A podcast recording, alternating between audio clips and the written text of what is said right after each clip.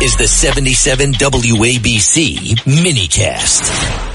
Steve, first fill us in on uh, food prices. That's a good segue. good morning. I mean, good afternoon, guys. Good to be with you. And, uh, you know, we look, this inflation is not over. It's that's all there is to it. You know, you look at the commodity prices, you look at what's happening, the prices of everything from food prices to energy prices, they continue to rise. John Catsimatidis, I don't think we're out of the woods yet on the uh, Biden inflation. Yeah, where do, you, where do you think we're headed with inflation too? Where, what do you predict? And also, what about the interest rates? Because there's been so much talk about it. So far, it's sort of flat today, but where's it going? Yeah. Well, uh, you know, Wall Street is betting that there will be two or three or maybe four rate cuts this year. But I'm I'm here to tell you, I think it would be a bit premature. I know John may disagree with me on this because he loves low, low rates. But I still think, you know, you go to the grocery store, you go to the gas pump, you buy an airline ticket, uh, all these things, you pay a mortgage. Uh, Rita, those prices are still really high in this economy. It's one of the reasons that two thirds of the voters are saying, "Hey, I think it was better when Trump was president than it is today." Yeah, that's for sure. Judge Weinberg, you've got a whole bunch of questions about Steve, the food supply. Steve, you had a great piece in your blog, and you're talking about the Green New Deal energy policies and they're yeah. trying to impose how food is produced in the agricultural industry. Would you explain yeah. that to our listeners, please, and what the impact is going to be? Thank you for asking. This is a big deal, and I think a lot of people don't really, you know, unless you grew up on a farm, uh, people don't really understand how much energy is involved in growing food. And if you don't have cheap and abundant energy, I mean, John, of course, is in the energy industry, which provides the kind of juice that we need to grow our food you're not going to be able to grow enough food for 340 million people with windmills. just isn't going to work. And so the farmers, the agricultural commissioners across the country are saying, "Hey, this net zero thing, net zero carbon, uh, you know, uh, fuels, is a terrible idea for our food supply." And are you guys following, uh, paying attention to what's happening in, in France right now in Paris?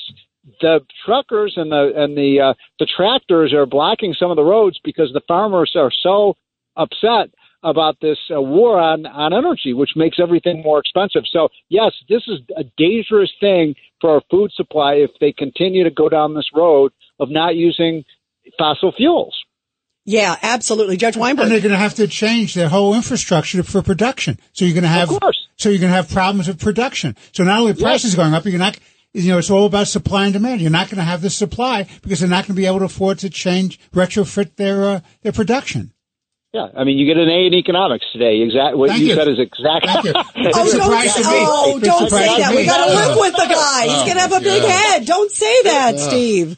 What do you think, George? What do you think? I mean, you got to sit next to him now. yeah, look, I mean, we laugh about this, but it but it is serious. It's a heart attack. I mean, we're messing around with our energy supply. We're messing around with our food supply.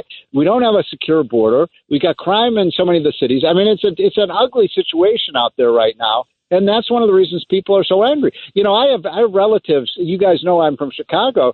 Well, now that they're putting the, the migrants in every city, all the suburbs and stuff, and some of my friends who are more liberal, Rita, you'll get a kick out of this, are saying, wait a minute, where, where are all these migrants coming from? I said, well, you want them to be a sanctuary city. Here they are. How do you like it? yeah, how do you like it? By the way, yeah. did you see, um, Steve, it came out today too that in Boston and in Chicago, they're moving them out of community centers, uh, kids. It's their community center and putting the migrants in. And oh, I know. They're, they're furious. It just happened, especially in Boston. There's a whole group yeah. of people, parents are saying, wait a minute, what about our kids? Yeah, no, I mean they're doing that in Chicago too. They're putting them in the uh, schools, in the auditoriums, and the gymnasiums. And you know, there was I don't know if you guys followed this the study the story last week, but there was an Illinois legislator who said, "Look, we got these t- tens of thousands of migrants here now in the Chicago area. All these liberals who said, you know, let them in. Hey, maybe they should open up their homes to these people. If you you know got a college kid who, who's not in your in their bedroom, why don't you open up their doors to them? the liberals got so angry, but they're such hypocrites, aren't they? They say, yeah, let them all in, but they don't want them in their own communities. You remember, Steve, remember the story in Martha's Vineyard? Welcome to Martha's Vineyard, then get the hell out. yeah, with like, what, 36 no, hours? We laugh at this, but the migrants are the, see, this is the thing. I am against this deal that the Senate is trying to do the, the, as you guys know, the House of Representatives, H.R. 2, passed a bill many, many months ago to deal with this crisis. Biden said, screw you, I'm not going to do it. And now he wants to make a deal with the Republicans. And I, I no, I mean the the bill is out there. Joe Biden signed that bill. Let's get this thing going. Let's let's get the border patrol doing what they're supposed to do, which is patrol the border, not cut the cut the fences so the illegal migrants can come into the country. And I'm pro immigration, Rita. I think immigrants are great for our country. But vet but them. they come vet, in like this. Vet them and check them. Uh, Peter King. Yeah, Steve. Great talking to you. Uh, you know, as, hey, Peter. As far as the president, he has all the power he needs. They don't need to He give him any does. more That's power. exactly right. I mean, President Trump was able to uh, get the whole thing under control with no new legislation. It's there. And he was, he's been undercutting himself, and now he's saying, you know, he's blaming the Republicans for not giving him power. He has the power. He does. Well, Peter, I would just take it a step further. You're again, you're uh, absolutely right. But not only does he have the power, this is one of his first responsibilities as absolutely. president, right? To keep our our country safe and secure and our borders secure. And you served in the Congress for many years. Uh, you know, the Democrats are a lot different even today than when Yeah. you, you served in the Congress. But the Democrats don't want to solve this problem, Peter. I don't, I don't think they want to solve it. And the Republicans shouldn't agree to any number because once they do that, they give up the legal argument that he's acting Yes. illegally. So they're conceding a legal argument that they should not be conceding. He's violating his oath of office.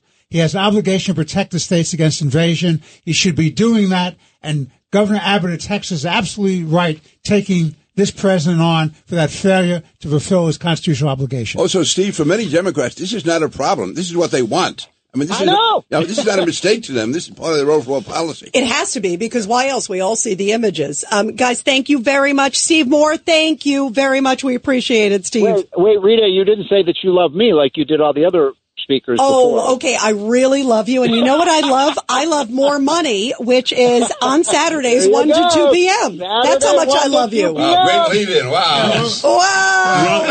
See you guys. Have a good night. Thanks, Steve. Ryan Payne's mad at you.